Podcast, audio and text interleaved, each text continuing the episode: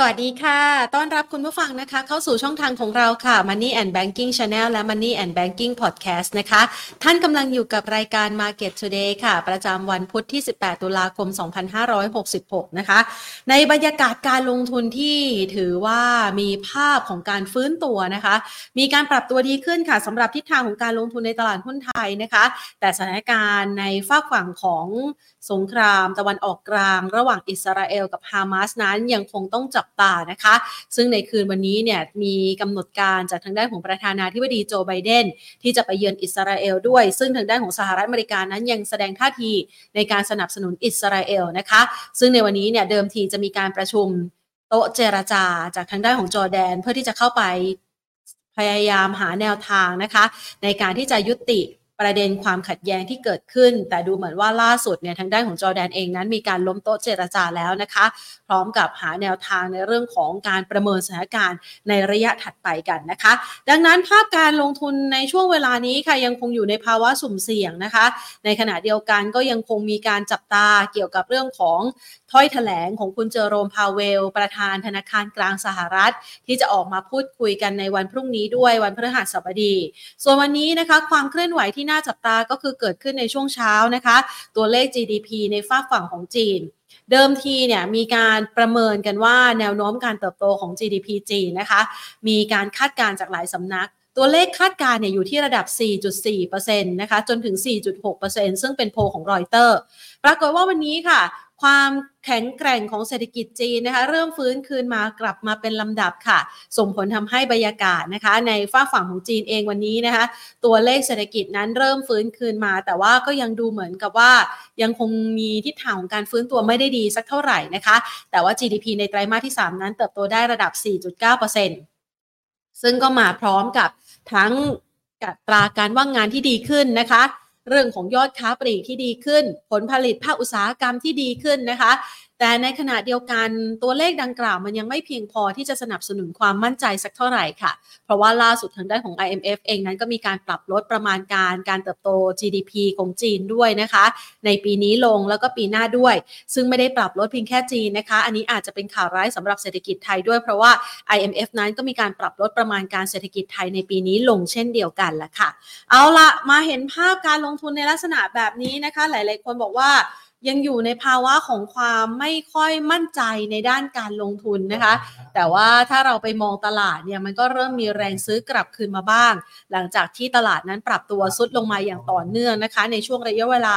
ข้ามเดือน 1-2 เดือนที่ผ่านมาก็ปรับลดลงมากว่า160จุดแล้วนะคะดังนั้นเดี๋ยวเรามาประเมินสถานการณ์การลงทุนกันละค่ะส่วนทางด้านของฝั่งของตลาดหุ้นไทยในช่วงครึ่งเช้าที่ผ่านมานะคะอย่างที่เรารายงานกันไปว่ามีสัญญาณของการประคองตัวมีแรงซื้อกลับคืนมาได้บ้างขณะที่เงินบาทก็เริ่มเคลื่อนไหวแบบไซด์เวย์นะคะคือไม่ได้อ่อนค่าจนเกินไปแล้วก็เริ่มขยับมีแรงซื้อกลับคืนมาด้วยนะคะเงินบาทเช้าวันนี้เนี่ยเปิดที่ 36.30 สตางค์เศษๆนะคะส่วนทิศทางของฟันโฟเนี่ยต้องรอจับตาหลังจากนี้ว่าแนวโน้มนั้นจะเป็นอย่างไรกันบ้างเรามาดูตลาดหุ้นไทยในช่วงครึ่งเช้ากันสักหน่อยค่ะบรรยากาศการซื้อขายนะคะในช่วงครึ่งเช้าที่ผ่านมามีแรงซื้อกลับคืนมานะคะฟื้นตัวได้นะคะโดยที่มีการปรับตัวเพิ่มขึ้น 7.78 จุดนะคะมาปิดตลาดภาคเที่ยงที่ระดับ 1,441.18 จุดด้วยมูลค่าการซื้อขาย 24,000 กว่าล้านบาทนะคะโดยอันดับที่ 1 เป็นหุ้นของกลุ่มพลังงานอย่างปตท.ค่ะปรับตัวเพิ่มขึ้น 2.27% นะคะวันนี้ก็มีความกังวลเกี่ยวกับเรื่องของสงครามด้วยนะคะตัวเลข GDP จีนที่อาจจะดูดีขึ้นนะคะก็อาจจะเป็นปัจจัยสนับสนุนราคาน้ำมันดิบในตลาดโลกปตท.สผ.ขยับเพิ่มขึ้น 1.47%ฮาน่าขยับเพิ่มขึ้น 2.61% เมื่อวานนี้ปรับตัวลดลงค่อนข้างแรงนะคะหุ้นน้องใหม่ IPO ในวันนี้ค่ะ TAN นะคะปรับตัวเพิ่มขึ้น 2.42% CPO ค่ะขยับลดลงไป 0.87% ค่ะเอาล่ะเดี๋ยวเรามาประเมินภาพสถานการณ์การลงทุนกันนะคะก่อนอื่นขอขอบพระคุณผู้สนับสนุนอย่างเป็นทางการของเราค่ะบริษัท True Corporation บริษัทเมืองไทยประกันชีวิตจำกัดมหาชนและทางด้านของธนาคารไทยพาณิชย์จำกัดมหาชนค่ะวันนี้ไปพูดคุยกันนะคะกับทางด้านของคุณถนอมศักดิ์สหรัชชัยผู้ช่วยกรรมการผู้จัดการจากทางด้านของบริษัทหลักทรัพย์กรุงไทยเอ็กซ์ปริงนะคะมาช่วยประเมินสถานการณ์กันสวัสดีค่ะพี่ถนอมค่ะ สวัสดีครับคุณแพนครับค่ะวันนี้เริ่มมีแรงรีบาวกลับมาได้บ้าง นะคะในช่วงวัน2วันที่ผ่านมาเรามองสถานการณ์ช่วงนี้ยังไงบ้างคะพี่หนอมครับผมก็ต้องฉายภาพใหญ่นิดนึงนะครับว่าหุ้นไทยเนี่ยเป็นตลาดหุ้นที่ถือว่าแย่ที่สุดในภูมิภาคเอเชียเลยนะเพราะว่าเยอรมันเราติดลบมากที่สุดคนอื่นเนี่ยปรับติดลบน้อยกว่าเราเหตุผลก็คือว่านักลงทุนต่างชาตินะครับมีการขายหุ้นไทยต่อเนื่องตั้งแต่เดือนกุมภาจนกระทั่งถึงล่าสุดปัจจุบันก็ยังเป็นขายสุทธิอยู่สะสมปัจจุบันก็ประมาณ 4.5 พันล้านUSดอลลาร์เทียบกับปีก่อนหน้าที่ซื้อมา 5.96 พันล้านเนี่ยก็ถือว่ายังน้อยกว่าแต่ก็ถือว่ามันเป็นสัญญาณเชิงลบเพราะว่าหนึ่งก็คือฝรั่งไม่ได้ซื้อเราเลยเหตุผลที่เขาไม่ได้ซื้อเราเลยนะครับถ้าเราย้อนกลับไปก็คือเราอยู่ในช่วงของการเลือกตั้งถูกไหมครับทำให้ตัวของความไม่แน่นอนทางการเมืองมีสูงโดยเฉพาะหลังจากเลือกตั้งแล้วใช้ระยะเวลานานมากนะครับในการที่จะได้ตัวของนายกรัฐมนตรีนะพอได้นายกรัฐมนตรีมามันก็มีปัญหาอีกก็คือในแง่เกี่ยวกับตัวของงบประมาณรัฐบาลก็ยังไม่มีนะครับก็เป็นที่มาว่าเศรษฐกิจปีนี้ส่วนใหญ่จะมีการดาวเฟรดนะครับในเรื่องของตัวของประมาณการ GDP ลงจะเห็นว่าแม้กระทั่งตัวของแบงก์ชาติเองก็มีการปรับในเรื่องของ GDP ลงอย่างปีนี้เลยแค่ 2.8% ซึ่งเท่ากับสภาพอัพเลยนะครับจากเดิมที่ท่านมองประมาณ 3.6% ส่วนในเรื่องของ outlook ของปีหน้าตอนนี้ก็ยังเป็นความไม่แน่นอนอีกนะครับถึงแม้ว่าจะมีสัญญาณในเรื่องของการออกมาตรการกระตุ้นเศรษฐกิจขนาดใหญ่นะครับก็คือเรื่องเกี่ยวกับโครงการDigital Wallet นะครับ 560,000 ล้านบาทนะครับซึ่งอันนี้ก็ถ้าเรามองจากในอดีตเราจะเห็นว่าเวลาออกมาตรการปุ๊บทุกคนก็จะบอกว่าเป็นข่าวดีใช่ไหมครับราคาหุ้นก็จะมีการปรับตัวสูงขึ้นนะครับเหตุผลก็คือ GDP ปีหน้าก็จะโตบริษัทจดทะเบียนก็จะมีกำไรที่สูงขึ้นนะครับก็ฟันโฟก็จะไหลเข้ามาแต่ปีนี้มันจะแตกต่างนิดหนึ่งนะครับในเรื่องเกี่ยวกับการลงทุนอย่างที่ผมเรียนไปแล้วว่าตั้งแต่ต้นปีเนี่ยมาเนี่ยฝรั่งไม่ได้ซื้อหุ้นไทยเลยครับเพราะอย่างที่บอกนะครับนอกเหนือจากตัวของหุ้นไทยเมื่อกี้ของเศรษฐกิจของประเทศไทยสิ่งที่เราคาดหวังกับสิ่งที่เป็นความเป็นจริงเนี่ยตอนนี้ก็ยังมีความไม่ชัดเจนอยู่อย่างเช่นกรณีที่คนไม่เห็นด้วยเรื่องเกี่ยวกับตัวของมาตรการกระตุ้นเศรษฐกิจนะครับในเรื่องของ Digital Wallet ว่าอาจจะใช้ไม่คุ้มค่าหรือนะครับบางส่วนนะครับที่อาจจะมองว่าอาจจะเป็นทำให้ตัวของเรียบ GDP สูงขึ้นความเสี่ยงที่จะถูกหันเครดิตสูงขึ้นซึ่งทุกอย่างเนี่ยเวลาคือตอนนี้ยังไม่ได้ทำอะไรนะครับแต่ทุกอย่างออกมาเนี่ยมันก็เป็นเชิงลบกับตลาดไปแล้วตลาดในประเทศยังเป็นเชิงลบถ้าเราไปบอกต่างประเทศเองเนี่ยเขาก็ต้องมองว่าเอ๊ะมันจะได้ไม่คุ้มเสียหรือเปล่าทุกคนก็เลยเวทแอนซีก็เป็นที่มาว่าทำไมหุ้นไทยช่วงเนี้ยเราจะมีแต่อ่อนตัวนะครับมากกว่าที่จะเป็นขาขึ้นนะครับส่วนในเรื่องของเอาท์ลุคของไตรมาส4นะครับซึ่งปกติไตรมาส4จะเป็นไฮซีซั่นของไทยทุกครั้งถ้าเราจำได้สมัยก่อนเนี่ยเราจะมีคำว่าแซนต้าแลนลี่เราจะมีแจนยูเอฟเฟกต์นะครับก็คือพูดง่ายว่าคือเดือนธันวาจะเป็นเดือนที่มีเม็ดเงินไหลเข้าตัวของกองทุนซึ่งในช่วงที่ผ่านมาเราเปลี่ยนจาก LTF เป็น SSF ซึ่งเชื่อว่าก็คงไม่ค่อยได้รับความนิยมเท่าไหร่นะเห็นได้จากจำนวนเม็ดเงินมันก็ไม่ได้ค่อยได้สูงมากแล้วก็กรณีของ SSF เดี๋ยวนี้ก็มีทางเลือกนะครับที่อาจจะไม่ได้ซื้อหุ้นนะครับอาจจะไปซื้อตัวตราสารอื่นก็ได้นะครับทำให้เม็ดเงินที่ไหลเข้ามาโดยตรงนะครับเหมือนกับในอดีตที่เป็น LTF ว่าต้องซื้อเฉพาะหุ้นเนี่ยไอ้ดีมานด์สำหรับหุ้นมันก็เลยหายไปผมพูดตัวอย่างง่ายๆก็คือว่าหุ้นตกก็คือมีคนซื้อมากมีคนขายมากกว่าคนซื้อถูกไหมครับคุณแพนครับถ้าเราจะให้หุ้นขึ้นมันก็ต้องมีคนซื้อมากกว่าคนที่จะขายนะครับคำถามคือว่าคนซื้อกลุ่มแรกที่ผมเรียนไปแล้วว่าฝรั่งตอนเนี้ยเขาเวทแอนซีเขาไม่ซื้อนะครับแล้วก็ถ้ามีข่าวร้ายเพิ่มเติมเนี่ยเขาก็จะขายเนี่ยมันก็ทำให้หุ้นไทยแล้วก็อยู่ในโทนที่ว่าเราก็ต้องพยายามที่จะช่วยตัวเองครับในเรื่องของการพยุงดัชนีให้ยืนอยู่ให้ได้เพื่อไปรอลุ้นสำหรับปีหน้านะปีหน้าก็น่าจะเป็นปีที่ค่อนข้างจะดีขึ้นเมื่อเทียบกับปีนี้ส่วนในเรื่องของทิศทางดัชนีนะครับในเชิงของ valuation เนี่ยสิ่งหนึ่งที่อาจจะแตกต่างคนลงทุนอาจจะบอก10 กว่าปีที่ผ่านมาฉันลงทุนเนี่ยคำว่า PE ก็คือ15เท่า14เท่า16เท่ามันก็คือถูกไหมครับแต่ว่าปีนี้มันจะมีจุดหนึ่งที่แตกต่างสมัยก่อนเนี่ยถ้าคุณแฟนดูคือเราไม่ค่อยเห็นอัตราดอกเบี้ยที่มันพุ่งไปถึง 5-6% ถูกไหมครับในต่างประเทศมันจะมีช่วงหนึ่งในต่างประเทศที่มันขึ้นไปปี2006-07ก็อยู่ประมาณ 5.25ครับแต่ช่วงตั้งแต่นั้นเป็นต้นมาเนี่ยที่ทางดอกเบี้ยมันเป็นขาลงพอเวลาดอกเบี้ยขาลงเช่นเราไปฝากแบงค์ได้แค่ประมาณ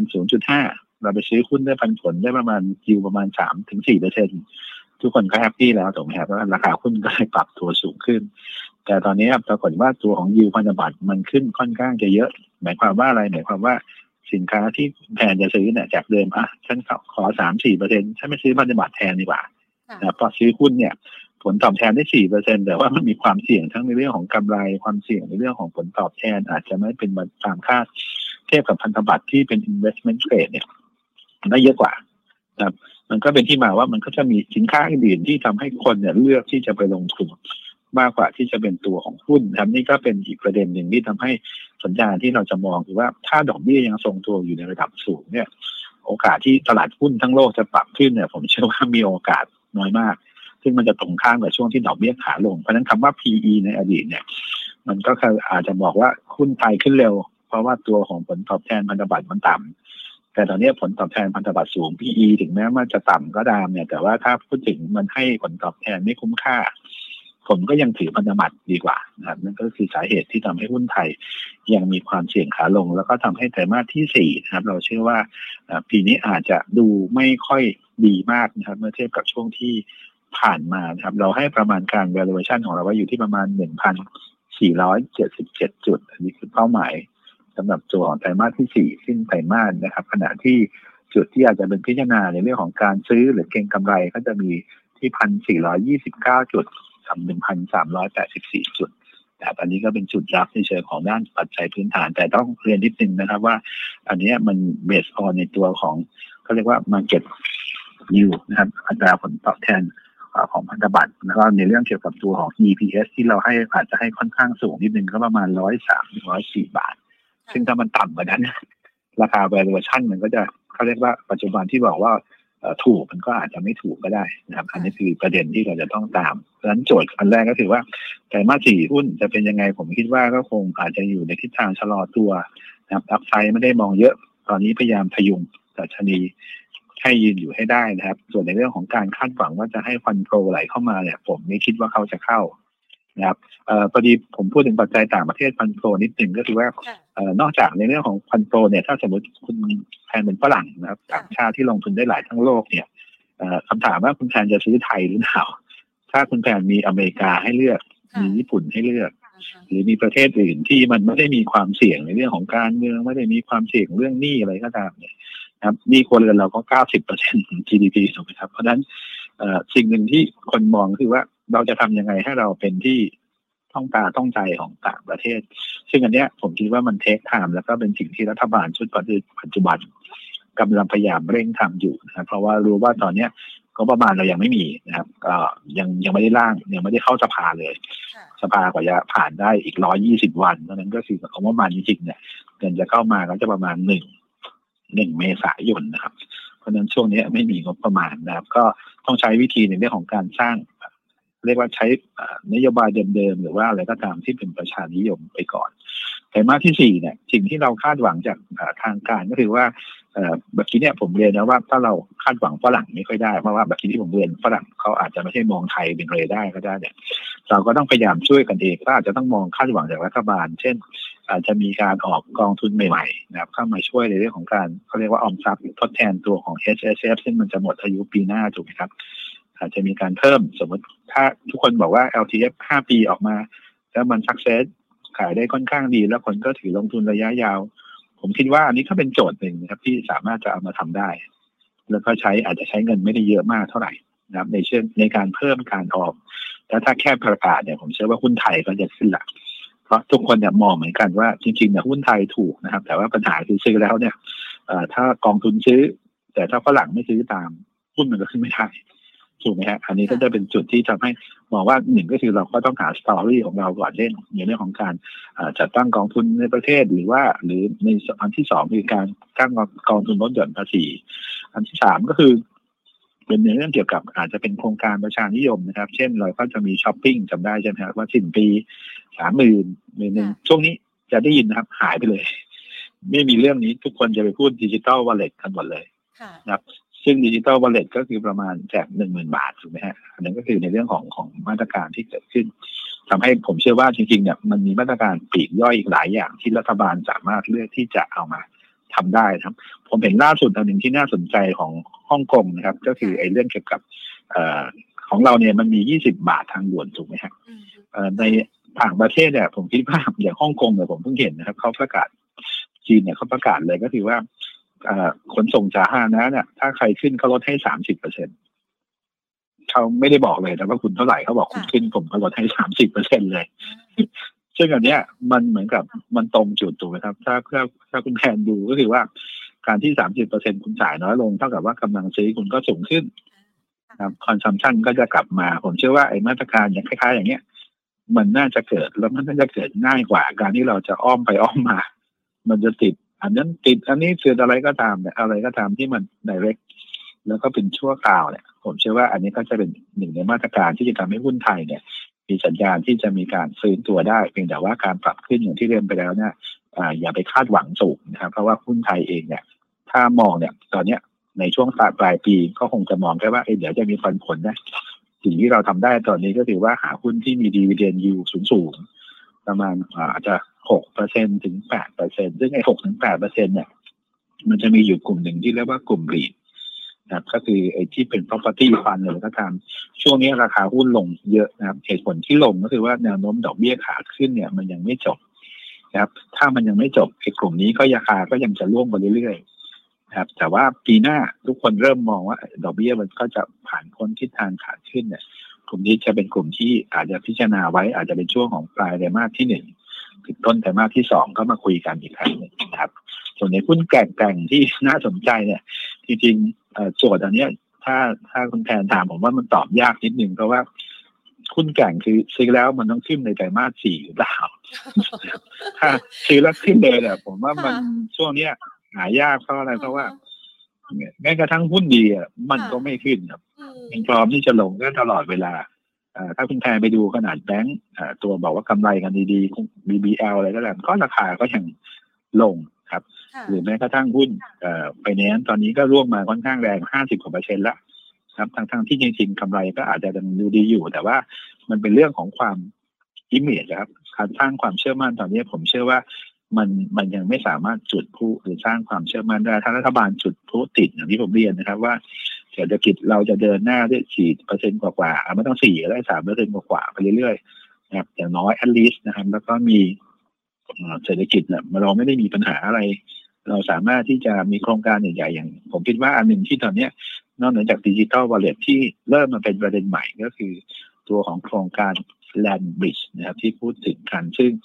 อันเนี้ยจริงๆแหละในงานที่เราจัดสัมมนากับพรรคเพื่อไทยในอดีตเราก็เคยพูดถึงเรื่องนี้เหมือนกันแต่ตอนนั้นรู้สึกเขาไม่ค่อยสนใจเท่าไหร่นะครับแต่ตอนนี้ก็กลับมาใช้ในเรื่องของโครงการนี้ทำไมเพราะว่าอย่างสมมติถ้าคุณแพนจะจูงใจให้ต่างชาติมาลงทุนเนี่ยถ้าเราไม่มีอินฟราสตรัคเจอร์ใหญ่ๆที่เป็นโครงการที่แบบอย่างเช่นเขาเรียกว่ารถไฟหรืออะไรก็ตามเนี่ยคนจะเข้ามาลงทุนเขาอาจจะแบบดูแล้วแบบมันมีความเสี่ยงสูงถูกไหมครับแต่ถ้าเป็นอินฟราสตรัคเจอร์เนี่ยถ้ามันเป็นสิ่งที่คนต้องใช้ตลอดเวลาเนี่ยแล้วมันลงทุนครั้งเดียวเพียงแต่ว่าอาจจะเยอะมันก็จะช่วยทำให้ตลาดอาจจะช่วยทำให้เขาเนี่ยมีความมาลงทุนอย่างโครงการถ้าเป็นอย่าง500,000 ล้าน1,000,000,000โครงการ10 ปีถ้ามีเม็ดเงินไหลเข้ามาเนี่ยผมเชื่อว่าสิ่งที่เราขาดไปคือ FDI เนี่ยมันจะเข้ามาได้ค่อนข้างจะเยอะนะเพราะฉะนั้นอันนี้ก็จะเป็นผมว่าเป็นอีกอันหนึ่งที่อาจจะสร้างภาพลักษณ์สมัยก่อนเราจะได้เงินเข้าจากโครงการ Eastern Seaboard ถ้าเราจำได้สมัยก่อนก็คือทุกคนก็จะบอก Eastern Seaboard Eastern Seaboard เวลาเราไปขายต่างประเทศก็จะพูดว่า Eastern Seaboard เขาก็จะจำได้ครับตอนนี้ก็คือถ้าพูดถึง Digital Wallet เขาจำไม่ได้เพราะว่าเขาไม่ได้อะไรเลยถูกครับแต่ถ้าคุณเป็นโครงการแบบอภิมหาโปรเจกต์เช่น Land Bridge ขนาดใหญ่นะครับหรือว่ามีอะไรคล้ายๆ Eastern Seaboard Zoning จริงๆจัดคล้ายๆกับนิคมที่เป็นที่รัฐบาลกำลังจะทำอยู่แต่ว่าจังหวัดที่เลือกอาจจะต้องเปลี่ยนจังหวัดหรืออะไรก็ตามเนี่ยเพื่อสร้างให้เขาสามารถเช่นที่ผมบอกว่าเป็นจังหวัดที่พิเศษก็คือว่ากรณีจริงๆเขาพยายามจะทำอยู่มีกฎหมายพิเศษเช่นอาจจะเป็นเฉพาะจังหวัดเปิดได้24 ชั่วโมงนะมีกฎหมายอื่นให้ต่างชาติอะไรได้ผมเชื่อว่าเนี้ยมันก็จะดึงดูดให้เขาเข้ามาเพิ่มมากขึ้นซึ่งอันเนี้ยเป็นสิ่งที่เราพยายามจะสร้างแล้วก็ขายนะครับนอกจากในเรื่องของภาคท่องเที่ยวซึ่งจริงๆอันนี้ผมคิดว่าเป็นจุดเด่นอยู่แล้ว ตอนนี้แค่ต้องพยายามสร้างภาพตรงนี้ให้ได้ถ้าทำได้ต่อติดผมเชื่อว่าต้นปีหน้าหุ้นไทยก็น่าจะปรับตัวดีขึ้นครับส่วนหุ้นแข่งเมื่อกี้ที่ผมบอกไปก็คือจริงๆก็คงต้องหนีไม่พ้นหุ้นกลุ่มหนึ่งก็คือหลักๆเลยนะครับก็คือนิคมอุตสาหกรรมเพราะว่าการที่มีเทควอลมีเทรดวอลเนี่ยโอกาสที่จะย้ายฐานการลงทุนมาไทยก็ยังมีอยู่นะครับแล้วก็การเคลื่อนย้ายของพวก GV คาที่เข้ามาในเมืองไทยเนี่ยอันนี้เขาก็ยังได้ประโยชน์อยู่ครับก็จะมีอมตะกับ WSA นะครับอันนี้เป็นหุ้นแข่งแล้วก็อันที่สองก็จะเป็นหุ้นกลุ่มธนาคารผมไม่ได้บอกว่าเขาจะดีนะครับแต่ผมบอกว่าเขาปลอดภัยแต่ว่าปลอดภัยในระดับหนึ่งนี่แหละแล้วก็หุ้นที่ยังชอบอยู่ก็จะเป็นพวกของ BBL หรือว่าตัวของ KTB ซึ่งไม่ได้เน้นพวก SME ซึ่งมีความเสี่ยงที่จะกลายเป็น NPL เยอะอันนี้ก็จะปลอดภัยมากกว่าหุ้นแบงก์อื่นๆนะครับอันที่สามคือกลุ่มที่เกี่ยวข้องกับตัวของท่องเที่ยวนะครับซึ่งช่วงนี้อาจจะย่อตัวลงมานิดนึงเพราะสถานการณ์ในเรื่องของสงครามเนี่ยแต่ว่าในเชิงของกำไรหรือว่าแนวโน้มที่ปรับตัวเนี่ยผมชอบโรงแรมมากกว่าผมไม่ชอบเครื่องบินนะครับเพราะเครื่องบินเนี่ยลงทุนสูงนะครับแล้วก็จริงๆแบบเราลงทุนทีเนี่ยโอ้โหใช้เงินมหาศาลกว่าจะได้เงินคืนกลับมานี่เพย์แบ็กมันนานผมชอบพวกโรงแรมมากกว่าเช่นเอราวัณนะครับพวกนี้ถ้าจีนเข้ามาก็น่าจะได้ประโยชน์นะครับหรือตัวเซ็นทรัลพัฒนาซึ่งแต่ก่อนก็เป็นเรื่องของออฟฟิศนะครับซึ่งมีการลดค่าเช่าช่วงที่ไม่ค่อยดีเท่าไหร่ส่วนในเรื่องของกลุ่มที่อิงกับตัวของช็อตเทอมนะครับก็คือในเรื่องของคอมโมดิตี้เนี่ยการเกิดสงครามหรือความเสี่ยงที่จะมีสงครามลากยาวเนี่ยกลุ่มที่น่าจะเชื่อมโยงก็คือจะเป็นตัวของสินค้าโภคภัณฑ์ก็จะเป็นตัวของน้ำมันเป็นหลักนะครับเพราะฉะนั้นถ้าน้ำมันขึ้นเนี่ยคนก็จะคิดถึงปตท.สผ.คิดถึงท็อปนะครับคิดถึง HPRC นะครับคิดถึงตัวของ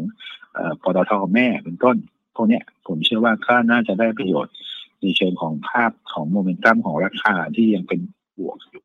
ส่วนกลุ่มที่จะต้องระวังก็คือกลุ่มที่ใช้น้ำมันนะครับก็คือพวกของสายการบินที่ผมเรียนไปหรือแม้กระทั่งกลุ่มที่อิงการบริโภคในประเทศสังเกตไหมครับตั้งแต่ออกมาตรการDigital Wallet ผมเห็นหุ้นกลุ่มค้าปลีกเชียร์ทุกคนลงทุกตัวใช่ คือมันไม่ได้ขึ้นมันไม่มีฟื้นเลยครับมันไม่ได้ขึ้นอย่างที่ทุกคนพูดถึงเพราะฉะนั้นผมถึงบอกเรียนว่าตอนนี้สิ่งหนึ่งที่เราจะต้องมาเรียนรู้ก็คือว่าการที่ส่งสัญญาณมันเป็นโมเมนตัมเพย์แต่ว่าถ้าพูดถึงในปัจจุบันเนี่ย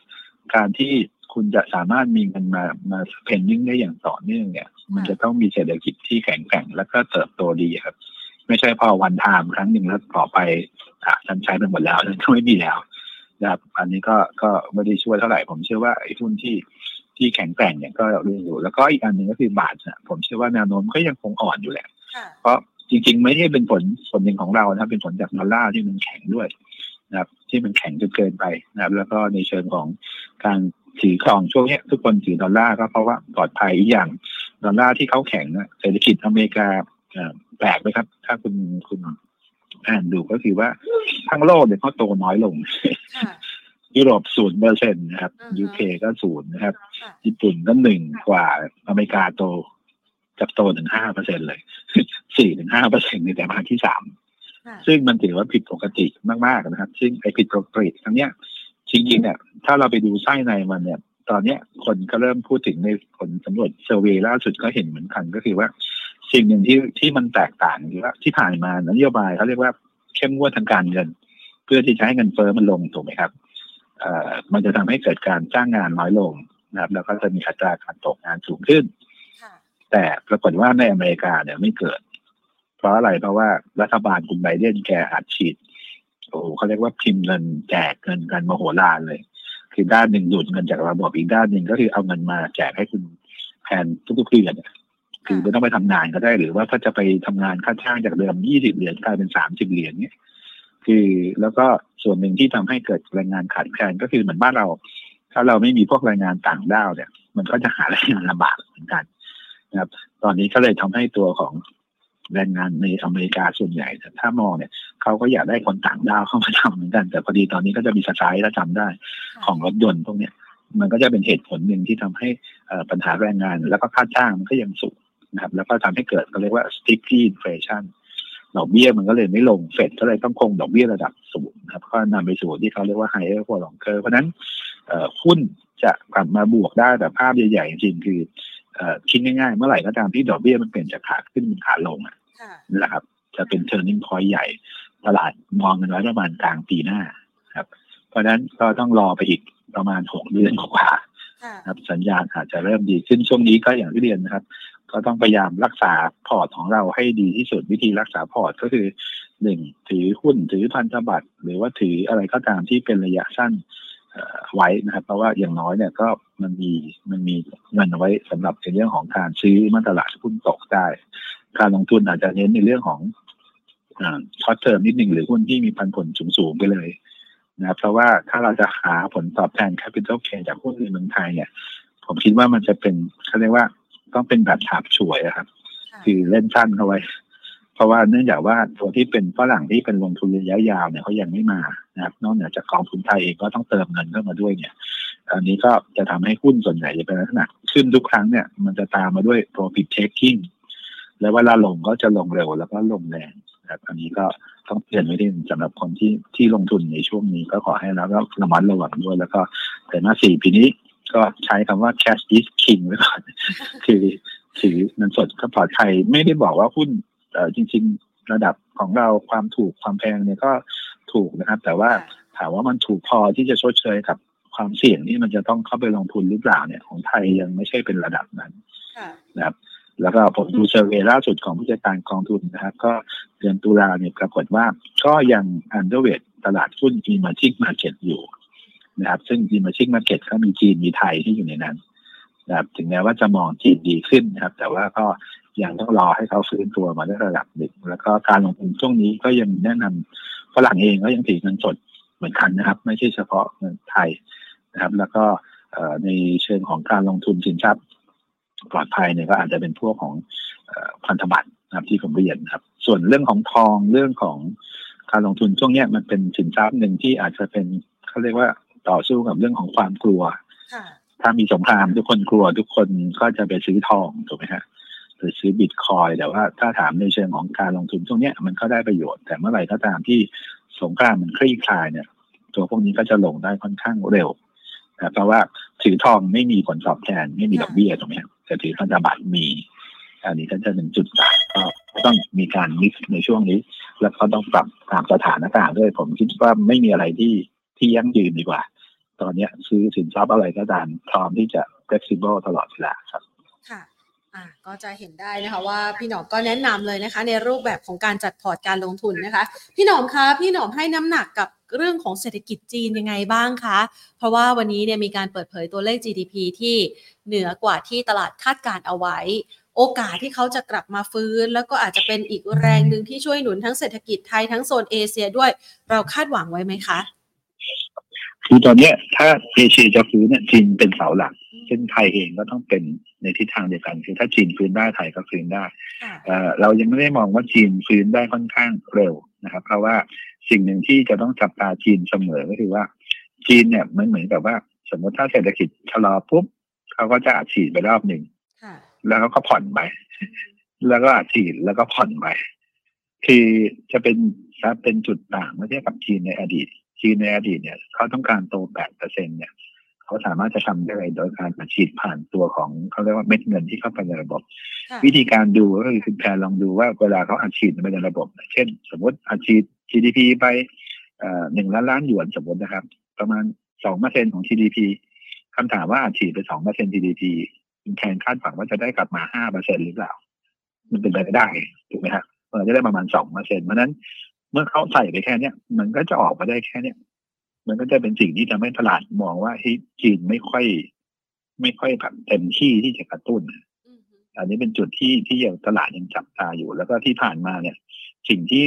มีปัญหาของจีนเยอะก็คือเรื่องฟองสบู่ภาคอสังหาริมทรัพย์เหมือนกับว่าถ้าเขาไปกระตุ้นเยอะฟองสบู่มันก็ยังอยู่ถูกไหมครับยังไม่ได้แก้เพราะนั้นเขาไม่ได้ทำเหมือนเราถือว่ามีการหั่นเป็น NPL ทีเดียวจบไปแล้วก็ให้บริษัทหรือว่าใครเนี่ยเข้ามารับภาระแต่ว่าอันนี้เขาทำแบบค่อยเป็นค่อยไปเนี่ยมันก็เลยต้องเป็นลักษณะแบบจะลดดอกเบี้ยทีเดียวก็ไม่ได้นะเพื่อไม่ส่งสัญญาณว่าผิดว่าเขาต้องการให้เศรษฐกิจมันบูสต์ขึ้นมาแรงเพราะฉะนั้นผมเชื่อว่าจีนที่ประกาศตัวเลขนะวันนี้ถือว่าบวกนะครับแต่ว่าผมเชื่อว่าการบวกเนี่ยก็เป็นผลจากการฉีดช่วงหนึ่ง แต่เมื่อไหร่ก็ตามเนี่ยถ้าเขาไม่อัดฉีดมันก็จะลงมาอันที่สองที่ผมเชื่อว่าอันนี้เห็นชัดก็คือมันจะมีคำว่า common prosperous ก็คือ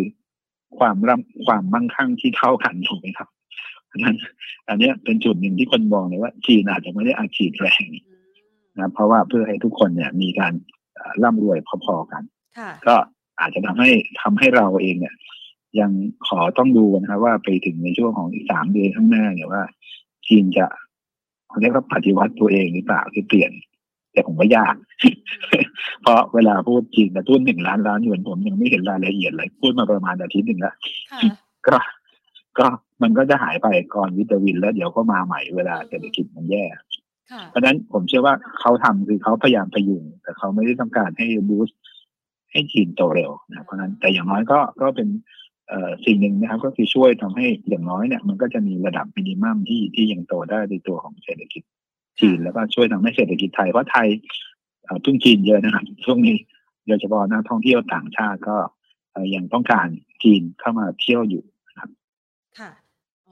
ก็ทำให้เราอาจจะคาดหวังกับการฟื้นตัวเร็วๆแรงๆของเศรษฐกิจจีนไม่ค่อยจะได้นะคะดังนั้นช่วงเวลานี้เนี่ยถ้าหากว่าเรามองเห็นเศรษฐกิจจีนฟื้นตัวได้อาจจะไม่ค่อยแรงเท่าที่เราคาดหวังในขณะที่สงครามก็ยังปะทุอยู่นะคะราคาน้ำมันพี่หนอมมองยังไงคะเพราะว่าเมื่อวานนี้มันก็มีจังหวะของความผันผวนคือมีแรงขายแต่ว่าเช้านี้เริ่มมีแรงซื้อกลับมาอีกแล้วนะคะอยากจะให้พี่หนอมช่วยประเมินแนวโน้มราคาน้ำมันกันสักหน่อยเพราะว่าเชื่อว่าเป็นอีกกลุ่มนึงที่ช่วงนี้เนี่ยยังคงอยู่รอดในตลาดอยู่เพียงแต่ว่ามันเป็นภาพของความผันผวนที่นักลงทุนอาจจะต้องมีการเก็งกำไรในกรอบด้วยอะค่ะพี่หนอมแนะนำยังไงบ้างคะคือน้ำมันนะครับผมคิดว่ามันเป็นตลาดที่มี market player ก็คือ big market player ก็คือกลุ่ม OPEC Plus เขามีราคาในใจที่อยากจะให้อยู่เช่นอยู่ประมาณ 80-90 ผมคิดว่าระดับราคาเนี่ยเป็นระดับที่เขาแฮปปี้นะครับในเชิงของการขายแล้วก็ปริมาณการขายเกินกว่า100เนี่ยเขาก็ไม่ได้ชอบนะครับเพราะว่าเวลาราคาแล้วมันสูงคนก็จะบริโภคน้อยลงถูกไหมครับเพราะนั้นระดับ 80-90 ก็คือเป็นระดับที่เขาพยายามจะ manage ให้มันอยู่แถวนั้นเพราะนั้นในเชิงของน้ำมันดิบถ้าปกติทั่วไปจะเป็นอย่างนี้แต่ว่าในยามที่ผิดปกติเช่นมีสงครามแล้วก็มีความเสี่ยงเช่นกรณีของตัวของอิสราเอลกับตัวของฮามาสซึ่งจริงๆเนี่ยไม่ใช่เป็นแหล่งผลิตน้ำมันครับเขาไม่ได้ผลิตน้ำมันเท่าไหร่จริงๆกระทบไม่เยอะแต่มันจะกระทบคือถ้ามันลามไปยังประเทศอื่นๆเช่นมีอิหร่านเข้ามาหรือมีประเทศอื่นๆเข้ามาจอยทำให้การขนส่งน้ำมันน่ะที่ระหว่างเอเชียไปยุโรปหรืออะไรก็ตามเนี่ยมันสะดุดมันก็จะทำให้ตัวของซัพพลายของน้ำมันที่คนต้องการอาจจะน้อยไปอันเนี้ยผมคิดว่ามันเป็นช็อตเทอมที่ทำให้ราคาน้ำมันดิบบูสต์อัพขึ้นไปซึ่งตอนเนี้ยมันอยู่จังหวะในช่วงของฤดูหนาวพอดีของยุโรปสมมติที่กำลังจะเข้าฤดูหนาวมันเหมือนกับมีการตั้งใจที่ทำไมต้องเป็นช่วงนี้ถ้าเป็นช่วงของมีนาเมษาผมว่าไม่มีอะไรเพราะว่าดีมามันจะไม่ค่อยเยอะแล้วก็ผมก็เลยคิดว่าช่วงนี้มันจะเป็นเรื่องของการเก็งกำไรมากกว่าแล้วก็เป็นอันหนึ่งที่ทำให้ราคาคอมโมดิตี้ปรับขึ้นแต่อย่างอื่นพวกนี้มันมีขึ้นแล้วมันก็มีลงใครจะลงทุนผมคอมเมนต์ก็คงเป็น tactical play มากกว่า tactical play ก็ถือว่าสงครามเราก็เทรดดิ้งกับน้ำมันระยะสั้นตัวที่ชอบก็จะเป็นท็อปนะครับหรือสพที่ราคาไปกับตัวของราคาน้ำมันดิบก็อาจจะเป็นการเทรดดิ้งเราจะเห็นนะครับน้ำมันพอขึ้นเยอะๆจริงๆบางทีสพก็ไม่ได้ขึ้นนะก็ทรงอยู่อย่างนั้นนะครับเพราะฉะนั้นอันนี้อาจจะเป็นจุดหนึ่งที่ต้องระวังเพราะว่าถ้าน้ำมันสงครามมันเกิดมันลุกลามมากกว่าที่ทุกคนคิดจากเดิมที่คุณเก็งกำไรน้ำมันเนี่ยคุณจะเปลี่ยนเป็นการถือเงินสดอย่างเดียวก็ได้นะครับถ้ามันลุกลามแล้วมันเกิดปัญหาที่คนพูดถึงอาจจะเป็นสงครามโลกให้มันรุนแรงผมคิดว่าอันนี้เขาจะเรียกว่าภาวะ risk off สินทรัพย์เสี่ยงทุกอันจะถูกขายแล้วก็จะถือสินทรัพย์ปลอดภัยเช่นทองคำหรือว่าพันธบัตรแทนครับก็น้ำมันก็ตอนนี้คิดว่าคงอยู่ประมาณนี้80-90แล้วก็โอกาสทะลุ100อยู่ที่ประเด็นของสงครามซึ่งผมเชื่อว่าครับอันนี้ส่วนตัวคิดว่าจริงๆเนี่ยสงครามเนี่ยเดิมเนี่ยมันก็เหมือนกับใกล้จะจบนะเพราะว่าคุณไบเดนก็จะไปเหมือนกับไปคุยกับทางด้านของกลุ่มปาเลสไตน์อยู่แล้วมันก็ต้องมีบางคนนะที่ทำให้เหมือนกับสงครามไม่อยากให้จบอ่ะคล้ายๆอย่างนั้นก็เลยมองว่าเอ๊ะถ้าเป็นอย่างนั้นจริงเนี่ยมันอาจจะลากยาวก็ได้เพียงแต่ว่าถ้ายังอยู่ในกรอบ ช่นในอาทิตย์เนี้ยไม่ได้1ถึง2อาทิตย์เนี้ยไม่มีใครเข้ามาเพิ่มเติมแสดงว่าทุกพาร์ตี้ก็ไม่อยากให้เกิดเหมือนกันอันนี้ผมเชื่อว่าน้ำมันเดี๋ยวเขาจะลงมาเองแต่ตอนเนี้ยก็กลุ่มนี้ก็จะเป็นกลุ่มที่ได้ประโยชน์ในเรื่องของตลาดหุ้นครับนะคะอาจจะเป็นประเด็นหนึ่งที่นักลงทุนจะต้องติดตามด้วยนะคะเพราะว่าเดี๋ยวบางครั้งบางทีเก็งกำไรไปแล้วอาจจะคาดหวังการปรับตัวขึ้นแบบสดใสเนี่ยมันอาจจะไม่ได้นะคะก็ต้องเรียนนิดนึงว่าไม่มีใครรู้จริงๆว่าสงครามมันจะจบวันนี้หรือมันจะแรงกว่านี้เหมือนเมื่อวานนี้ที่ยิงโรงพยาบาลก็ไม่มีใครคาดคิดว่าเขาจะกล้าทำนะครับอันเนี้ยผมเชื่อว่าเนี่ยเป็นสิ่งที่มันมีเซอร์ไพรส์และเซอร์ไพรส์ส่วนใหญ่ของตลาดจะเป็นด้านเนกาทีฟไม่ค่อยเป็นโพซิทีฟเพราะฉะนั้นการที่มีหุ้นถือครองอยู่อย่างที่ผมเรียนเนี่ยพยายามหาถือแคชเพิ่มเข้าไว้ในพอร์ตโฟลิโอด้วยครับค่ะมาถึงคำถามของคุณผู้ชมกันบ้างค่ะพี่หนอมค่ะคุณผู้ชมสอบถามเข้ามานะคะในกลุ่มโรงพยาบาลนะคะกลุ่มโรงพยาบาลช่วงนี้พี่หนอมมองยังไงบ้างคะเป็นกลุ่มที่เรามองแล้วก็เห็นเลคคอมเมนต์ในช่วงนี้เหมือนกันสำหรับตัวของการลงทุนอิงกับประมาณการผลกำไรไตรมาสที่3จริงๆเนี่ยช่วงที่เศรษฐกิจไม่ดีสงครามอะไรเนี่ยสิ่งแรกที่เราจะมองคือหุ้นปัจจัย4ค่ะเพราะปัจจัย4เนี่ยไม่ว่าสมมติเศรษฐกิจไม่ดีอะไรไม่ดีทุกคนก็ต้องเข้าโรงพยาบาลถูกไหมครับถ้ามีปัญหาอันที่2คือว่าช่วงที่ผ่านมาเนี่ยในช่วงของไตรมาส3ที่ผ่านมาเนี่ยมันเป็นช่วงหน้าฝนมันเป็นไฮซีซั่นเพราะฉะนั้นคนที่จะเป็นเกิดจะป่วยก็จะมีเพิ่มขึ้นและสิ่งที่ผิดปกติในช่วงของไตรมาส3ที่ผ่านมาก็คือว่าจำนวนผู้ติดเชื้อไข้หวัดใหญ่มันเยอะกว่าปกตินะครับเราพบว่าไตรมาส3ปีเนี่ยมีประมาณ 185,000 คนเทียบกับปีที่แล้วเนี่ย 36,000 สูง4เท่าเมื่อเทียบกับปีที่แล้วหมายความว่าอะไรหมายความว่าคนเขาจะไปโรงพยาบาลมากขึ้นนะเพราะฉะนั้นคนที่ทำธุรกิจโรงพยาบาลเนี่ยก็น่าจะได้อัตราการของเตียงที่สูงขึ้นถูกไหมครับอันนี้อันที่1อันที่2มันมีในเรื่องของรายได้จากนักเที่ยวต่างชาติก็คืออันนี้ก่อนสงครามเนี่ยมันก็จะมีซาอุดิอาระเบียหรือตะวันออกกลางมาเพราะนั้นโรงพยาบาล GDS หรือ BDMS พวกเนี้ยซึ่งรับแขกที่เป็นของพวกต่างชาติด้วยก็จะได้ประโยชน์จากนักท่องเที่ยวด้วยนะครับอันนี้ก็จะทำให้ตัวของกำไรเนี่ยเขาดูดีโดยเฉพาะ BS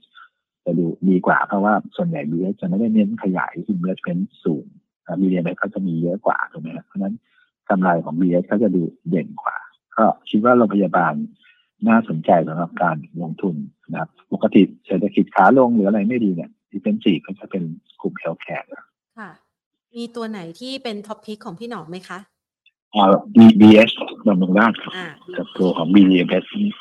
BS นี่ทางรู้สึกผมดูคอนเซนซัสไพรซ์เนี่ยเขาทาร์เก็ตอยู่ประมาณ$285ส่วน BDMS เนี่ยทาร์เก็ตไพรซ์อยู่ที่ประมาณ$35.50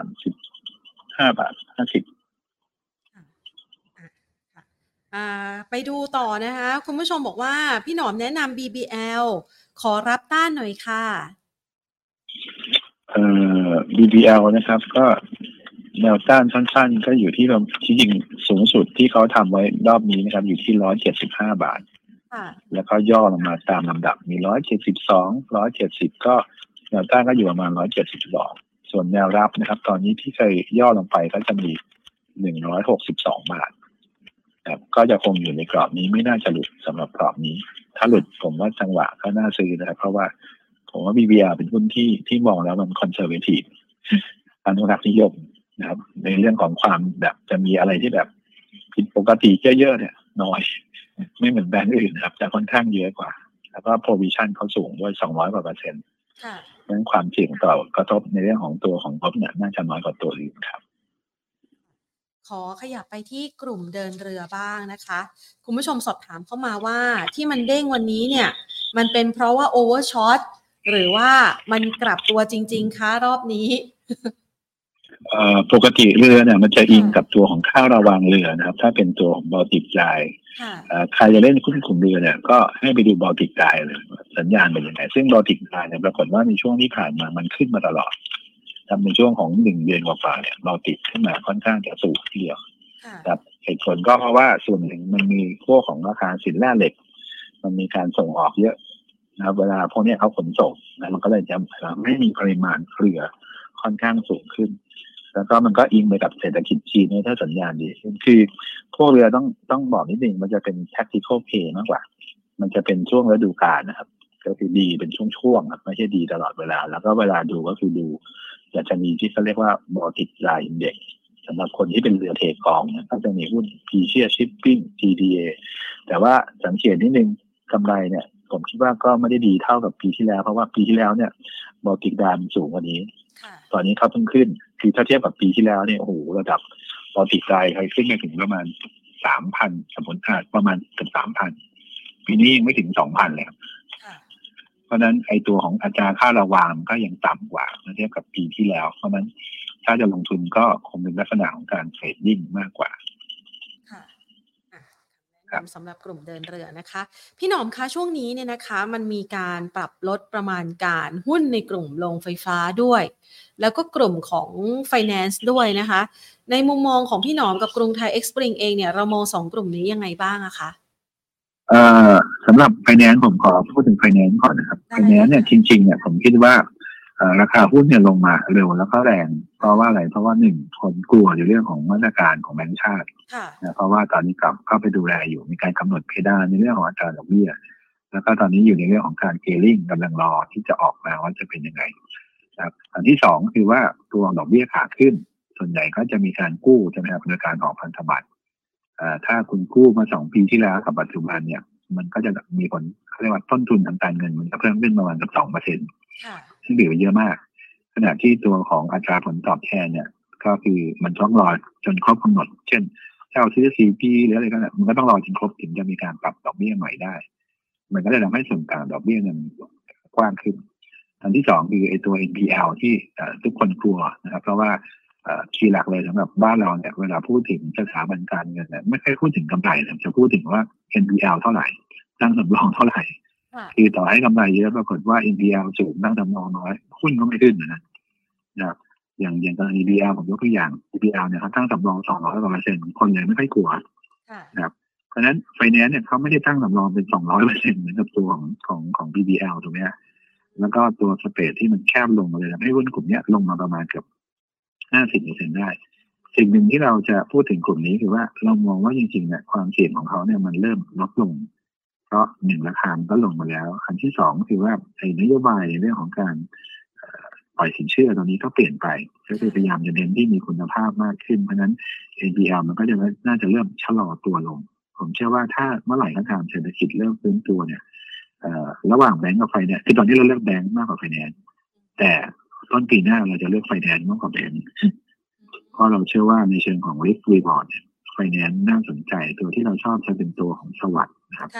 ที่เราเชื่อว่าตัว NPL เนี่ยในเรื่องของการคุมเนี่ยน่าจะดีกว่าตัวอื่นๆสำหรับตัวของไฟแนนซ์นะครับส่วนอีกกลุ่มหนึ่งกลุ่มที่คุณแพนถามกลุ่มอะไรเอารถไฟฟ้าใช่ค่ะผู้ผลิตไฟฟ้าเนี่ยผมว่าประเด็นสำคัญก็คือจริงๆเนี่ย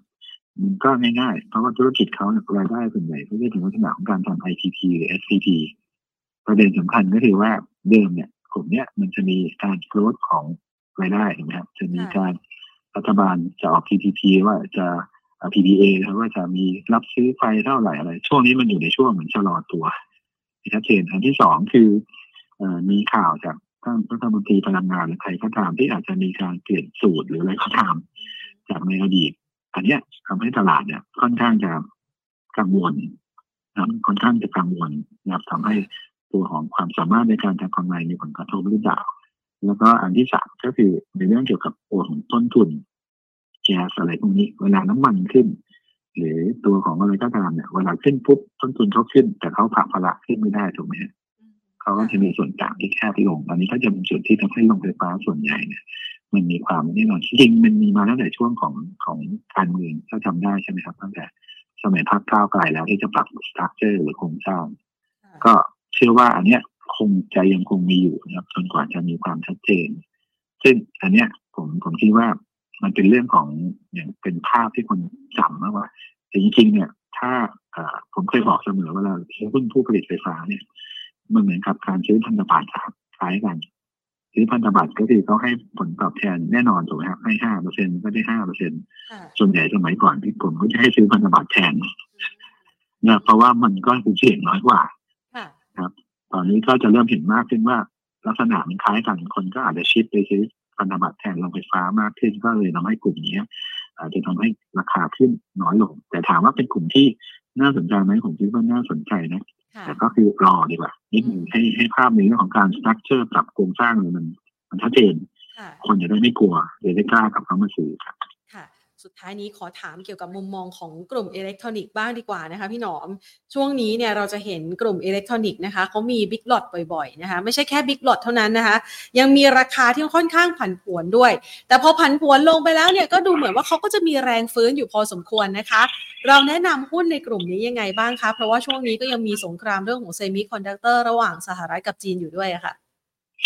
ครับจริงๆกลุ่มนี้ถ้าพูดถึงภาพใหญ่เนี่ยเราเชื่อว่าสัญญาณที่ดีขึ้นก็คือไอ้อุปสงค์โดยเฉพาะเรื่องของ AI ที่เข้ามา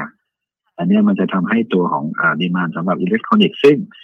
ปีตั้งแต่ต้นปีมาเนี่ยแย่ลงตลอดเลยนะมันมีอุปทานล้นเกิดภาวะโอเวอร์ซัพพลายเราจะทำให้ตัวของกำไรเราจะเห็น KCE ฮาน่าอะไรก็แย่ลงตลอดแต่ตอนนี้เริ่มที่จะค่อยๆเหมือนกับว่าสมมติสต็อกที่มีใช่ไหมครับมันก็ถูกใช้หมดไปไม่ได้มีการสั่งเพิ่มกำไรแย่ลงแต่ตอนนี้เริ่มที่จะมี new order ใหม่มาแล้วแล้วก็ในเรื่องของ product mix ก็เริ่มที่จะมีสินค้าที่เป็นประเภท AI เข้ามาซึ่งกระแส AI ที่เข้ามาเนี่ยมันจะทำให้คนที่ผลิตชิปที่เขาเรียกว่ามี quality ที่ดีกว่าก็จะได้ประโยชน์มากกว่าเช่นเดียวกันเรามองกลุ่มนี้น่าจะมีการ turn around ได้ก็คือปีนี้น่าจะต่ำสุดปีหน้าก็น่าจะเริ่มมีสัญญาณที่ดีขึ้นทั้งโลกเลยน่าจะเป็นเทรนด์อย่างนั้นไทยก็น่าจะได้อานิสงส์ส่วนหนึ่งจากเรื่องนี้ด้วยเช่นเดียวกันรวมถึงในเรื่องของ Tech War Trade War การย้ายการผลิตอะไรก็ตามก็อาจจะทำให้เป็นประโยชน์กับตัวของหุ้นอิเล็กทรอนิกส์ของไทยด้วยอิเล็กทรอนิกส์มันจะมีประกาศงบของบริษัท TSMC นะครับก็คือไต้หวันเซมิคอนดักเตอร์วันพฤหัสพวกนี้เป็นแทนซึ่งตัวนี้ก็จะเป็นตัวหนึ่งที่เวลาประกาศเขาบอกมาแล้วเนี่ยถ้าออกมาดีกว่าที่คาดคือเขามองงบไม่ค่อยดีนะครับแต่ว่าอาจจะมีไกด์แดนที่ออกมาดีเนี่ยถ้าดีปุ๊บมันจะทำให้หุ้นอิเล็กทรอนิกส์ที่ลงไปเนี่ยก็อาจจะดีขึ้นมาเพราะพวกนี้มันจะเป็นตัวแทนของการที่จะบอกว่าเอาลุกของเซมิคอนดักเตอร์เนี่ยจะเป็นยังไงซึ่งสัญญาเนี่ยเขามีการจบอย่างมันจะมีอเมริกาก็จะมี NVIDIA ถูกไหมครับอันนี้ไต้หวันก็จะมี TSMC ซึ่งอันนี้จะเป็นสองบริษัทยักษ์ใหญ่ที่ถ้าเขาส่งสัญญาณอะไรออกมาเนี่ยมันก็จะเป็นเชิงบวกถ้าเขาพรุ่งนี้ออกมาแล้วก็คือดีกว่าคาดแถมมี earning ไกด์แดนดีขึ้นผมว่าพรุ่งนี้ทั้งตระกูลอิเล็กทรอนิกส์ก็น่าจะขึ้นในทิศทางเดียวกันหมดครับส่วนในเรื่องของการเพิ่มทุนอะไรก็ตามเนี่ยผมเชื่อว่าอันนี้ต้องเป็นเรื่องการตัดสินใจของทางด้านของผู้บริหารมากกว่าว่าทำไมเพิ่มทุน PT ทำไมไม่เพิ่มทุนแบบ XRทำไมถึงเพิ่มอย่างนี้คราวนี้ก็ผมคิดว่าอยู่ที่การตัดสินใจว่า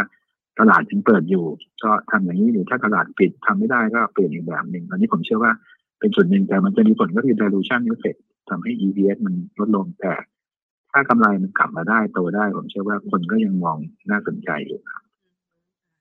จะได้ให้เป็นไกด์แดนนะคะหรือว่าเป็นแนวทางในการที่จะลงทุนด้วยนะคะเพราะว่าเป็นอีกหุ้นในกลุ่มหนึ่งที่นักลงทุนก็ให้ความสนใจในการลงทุนอยู่พอสมควรค่ะพี่หนอมคะวันนี้ต้องขอบพระคุณพี่หนอมมากนะคะสำหรับคำแนะนำในการจัดพอร์ตการลงทุนในช่วงเวลาที่ตลาดยังคงเต็มไปด้วยความเสี่ยงนะคะแล้วก็ยังดูเหมือนว่าตลาดหุ้นไทยยังไม่ค่อยได้ดึงดูดใจสักเท่าไหร่ด้วยนะคะขอบพระคุณมากนะคะสวัสดีค่ะขอบคุณครับขอบคุณทุกคนครับสวัสดีครับค่ะนะคะก็เป็นมุมมองนะคะจากทางด้านของคุณถนอมศักดิ์สหรัชชัยนะคะผู้ช่วยกรรมการผู้จัดการจากบริษัทหลักทรัพย์กรุงไทยเอ็กซ์ปริงนะคะมาให้คำแนะนำฝากกันนะคะช่วงนี้พี่หนอมย้ำเลยนะคะ cash is king นะคะก็คือถือครองเงินสดเอาไว้เป็นสัดส่วนหลักของพอร์ตน่าจะมีโอกาสได้มากกว่าการลงทุนในหุ้นเต็ม 100% นะคะเพียงแต่ว่าจังหวะในการลงทุนหุ้นเนี่ยคุณผู้ชมก็สามารถที่จะลองเอาไปปรับใช้นะทั้งปัจจัยพื้นฐานนะคะแล้วก็มองดูสถานการณ์นะคะแล้วก็บางคนอาจจะเก่งภาพทางเทคนิคนะคะก็สามารถเอามาประกอบได้นะคะหลายๆครั้งที่แพนได้พูดคุยกับทางด้านของนักวิเคราะห์หรือว่าผู้เชี่ยวชาญด้านการลงทุนนะคะระบุบอกว่าเวลาที่เราจะเลือกลงทุนนะคะนอกเหนือจากการดูในเรื่องของปัจจัยคือยืนพื้นเลยนะคะหนึ่งคือยืนพื้นก็คือดูเรื่องของรายได้และกำไรนะคะของบริษัทนั้นหรือว่าเวลาที่เราจะไปลงทุนประเทศไหนก็แล้วแต่สิ่งที่เราต้องดูก็คือเรื่องของ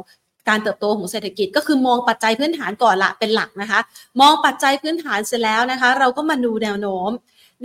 นี่ยเราก็เข้าไปดูว่า สินทรัพย์นั้นหุ้นตัวนั้นนะคะตอนนี้อยู่ในแนวโน้มไหนนะคะเคลื่อนไหวแบบไหน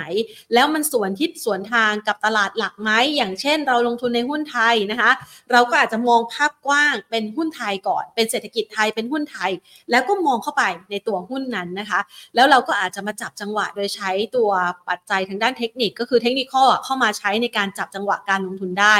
การลงทุนเนี่ยส่วนใหญ่ถ้าหากว่าพูดแล้วเนี่ยนะคะต้องยอมรับว่าเราในตลาดหุ้นไทยนะคะเครื่องไม้เครื่องมือในการลงทุนเนี่ยส่วนใหญ่แล้วมันก็อาจจะจำกัดอยู่ในหุ้นขนาดใหญ่นะคะเวลาเราลงทุนในหุ้นขนาดเล็กเนี่ยส่วนใหญ่ก็เน้นซื้อเป็นหลักใช่ไหมคะดังนั้นก็ต้องมีความระมัดระวังในช่วงที่ตลาดหุ้นอยู่ในช่วงขาลงด้วยนะคะเอาละนี่ก็เป็นคำแนะนำนะคะจากทางด้านของพี่หนอมมาฝากกันนะคะแล้วแพนก็ลองสรุปมาดูนะคะจากทางด้านของนักวิเคราะห์หลายๆท่านนะคะที่พูดคุยกันมาในช่วงระยะเวลาที่ผ่านมานะคะแต่อยากจะเชิญชวนคุณผู้ชมค่ะไปจัดพอร์ตการลงทุนให้ชัดกว่านี้นะคะให้ละเอียดมากยิ่งขึ้นกว่านี้นะคะไปกับงานสัมมนาของเราค่ะเรามีงานสัมมนาพิเศษประจำเดือนนี้นะคะ20ตุลาคมที่ Nectech แอดสยามพารากอนชั้น4นะคะอยากจะเชิญชวนคุณผู้ชมที่อยากจะจัดพอร์ตการลงทุนเพื่อที่จะสร้างผลตอบแทนที่แข็งแกร่งประจำปี2024บนพื้นฐานสิ่งที่เราต้องรู้ก็คือว่าณปัจจุบันนะคะfundamental หรือว่าปัจจัยพื้นฐานของทั้งหุ้นไทยของทั้งหุ้นต่างประเทศนะคะของทั้งรูปแบบของการลงทุนในผลิตภัณฑ์กองทุนรวมเนี่ยไทม์ไลน์โอกาสของการเคลื่อนไหวนะคะหรือว่าแนวโน้มการเคลื่อนไหวของสินทรัพย์ต่างๆเหล่านี้ตั้งแต่ช่วงเวลานี้ร้อยต่อไปนะคะจนถึงปีหน้า